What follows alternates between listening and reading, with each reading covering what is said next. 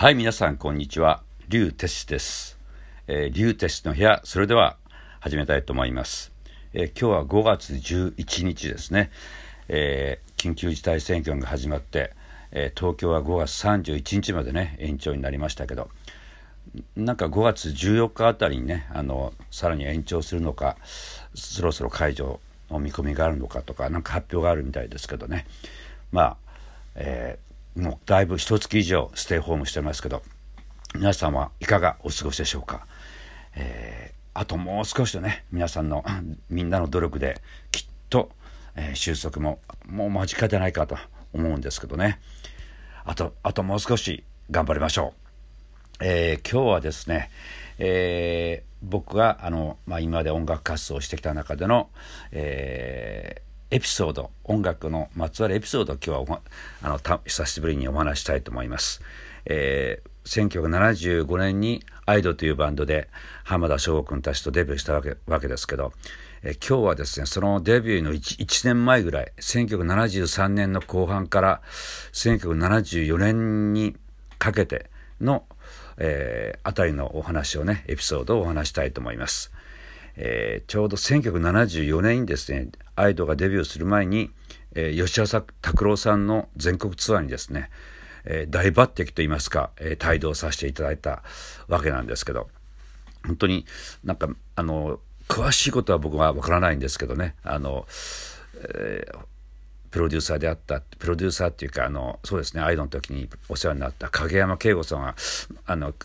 聞くとあのいろんな詳しいことがエピソードわかるわけですけど実はその吉田拓郎さんがザ・バンドをね全国ツアーに使おうと思ったんだけど契約上の理由でザ・バンドあのボブ・ディランのねあの一緒に世界ツアーをしてたあの本当にグローバルグローバルな世界的なあのバンドですけど彼らが契約上の問題でできなくなったっていうことで急遽と言いますかね あの僕らにとっては急遽の感じだったんですけどアイドルを抜擢するって言いますかねまだ僕たちは楽器を持って23年だったんだとよく覚えてます。えー何しろ以前にも話しましたけど、えー浜田君と僕僕とで最後ドラムとキーボードどっちがやるやるやるんだよみたいな話になって、えーじゃんけんして、えー最初は僕は、えードラムでキーボードが浜田君だったんだと思うんですけどでも僕としては絶対ドラムだ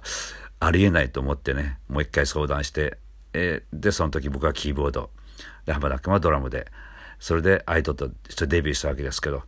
まあ本当にね今となってはもう4 5 6年前の話ですけど、えー僕は、まあ、その時にキーボードやっぱり、えー始めて今に至ると言いますかあのキーボードをやっぱりやっててよかったなと あの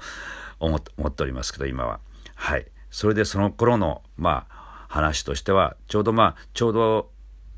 ユイ音楽工房というところがあってですね吉田拓郎さんの事務所だったんですけど、まあ、いろんなその当時の有名なあのフォークソフォークシンガーっていいますかねそういう方たちが所属ししていた事務所ですけど、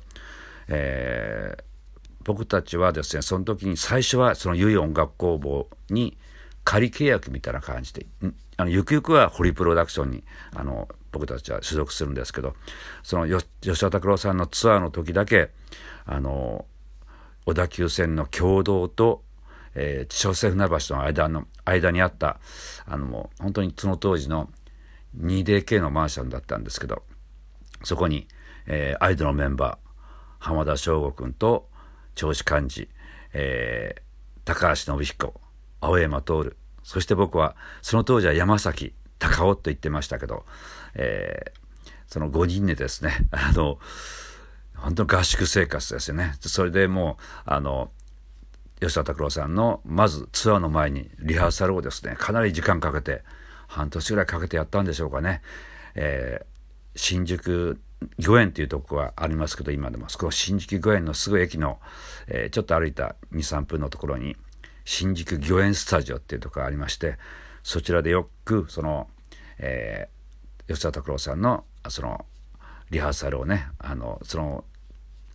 アパートアパートっていうか、ま、一応マンションだったんですけどその 2DK のマンションでみんな共同生活してるところから、えー小田急線で新宿で新宿からあ間野線ですよねでそのスタジオまでよく通ってましたね。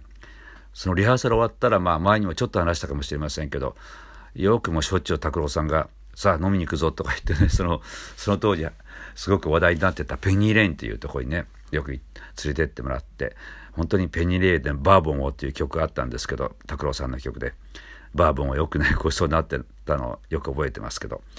えー、それでまあ、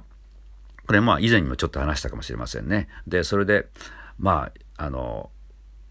よくそのリハーサルの後、共同に降りて、あの、そのアパートまで、アパート、ま アパートじゃない、マンションまでみんなで帰ってたんですけど、よくお腹すっから、あの、ご飯をみんなで食べたりしてたとこで、あの、その店主の方とお話になって、話に盛り上がっちゃってきてね、君たち何やってんだみたいな話になってね。で、あ、あの、今、アイドっていうバンドで、あの、ちょっと頑張ってるんですよ、みたいな感じで話したら、アイドよくわかんないな、とか言って、もっと庶民的な、あの、みんながこうすぐわかるような、お店でもそうだけどね、わかりやすい名前がいいんだよとか言ってね、その、あの、お店の店主、おじさんがですね、僕らに、例えばそうだな、うん、つくしなんかいいんじゃないかとか言って、つくし、あの、春になったら咲く。それもひらがなですよね、つくし。で、僕たちはもう、まあ、返す言葉もなく、まあ、なんかこう、苦笑いしたのをよく覚えてますけどね。まあ、そういう、あの、共同生活をした時にですね、その当時、とにかくあの、まあ、5人で住んでるわけですから、えー、で、青山徹君なんかはね、これ、これ、あの、落ち着くんだとか言って、あの、押し入れの上の方にですね、布団を、あれして、よく、はい、ギリギリ大人が入るんだね、あの、押し入れの上の方の段に布団を敷いて、えー、彼はよくそこで寝てましたね。あの、僕はこれが、ここが落ち着くんだよとか言ってね。で、あとはもうみんなで、では、僕のそのアップライトピアノとヤマハのエレクトーン、4畳半の部屋に置かしてもらってたからもう、狭かったと、狭いですよね。本当に二部屋合ってないようなもんなので、そこで、今から思うとみんなで共同生活、寝てたわけですけど、だからまあ、リハーサルを、の日々なんですけど、まあでも日常はもう、本当に、えー、同じ釜の飯を食うじゃないですけど、よくイメージとしてはご飯をなんか4合か5合炊いて、で、ご飯にマヨネーズと醤油をかけて食べたとかね、あとは、そのその当時も今もありますけど焼きそばとかねそういうあのインスタント焼きそばとかそういうのよく作って食べてたの覚えてますね。はい、そしてあのその当時ね、まあ、その共同生活してる中でエポックエポック社と今でもあると思うんですけど野球版っていうのがゲームがありましてそれでまあものすごい盛り上がってね あの、えおりました。はい、でそういう中でそういう野球盤をやったりあと花見があったあのそのマンションのちょうどベランダのすぐ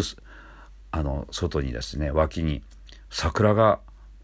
木が咲いてたんですよ。でそこでまあその時期にちょうどみんなでね共同生活してるわけだからあの花見でもしようということになって窓を開けてまあベランダベランダにあの行けるものは行って、まあ、部屋のねあの端でみんなでとにかくお酒を飲みながらえー、盛り上がったんですけど、えー、その当時日本酒を飲んでたんだと思うんですけどね。でまああの杯をなんかみんなに飲んだんだね今から思うと。それであのみんな飲める口なんだけど銚子君だけは飲めない口なんですけど下戸なんですけどね。でまだその始まったね酒飲み始めたばっかりの頃だしまあ銚子も飲めよとかみたいな話になってであのお酒を継ごうとしたら杯の反対側 要するにそこの方を彼がキュッとこうひっくり返してこっちについてくれとか言って、ね、それでもうほんとちょっとしか払わないわけですよ。日本酒がもうちょこちょこあもういいもういいもういいとかいう感じでね。それであのまあみんなひとしきり盛り上がったんだけどしばらく経ったら調子がすごくおとなしくなってね「おどうしたの?」とか言ったら「なんか気持ち悪い」ってなんか中で「おい大丈夫か?」とか言ってなんかこう肩とか触って揺らすな。揺らすな。とかね、要するに気持ち悪いから揺らさないでくれよ、みたいな、あの、そんなことをね、あの、彼が言った、その瞬間のエピソードをね、今でもよく僕覚えてますけど、まあ、そうですね、そういう共同生活をしてたっていうのが、あの、青春の1ページでもあったわけですけど、それ、そしてまあ、あの、拓郎さんのリハーサルが終わった後いよいよあの拓郎さんの全国ツアーが京都会館っていうとこから始まるんですけどね。そこからはまたすごくそのツアー本当1年間だって春と秋うちと1年間だったんですけど。まあすごくいろんなエピソードがたくさん残ってますんで今日はねまあ本当にあの共同生活のあのちょっと短い間のエピソードですけどまたその次の京都会館からはのエピソードあの吉田拓郎さんの全国ツアーのお話はまた、えー、機会を見つけてお届けしたいと思います。はい。それでは、リューテストの部屋、今日はこれくらいで終わりたいと思います。またお会いしましょう。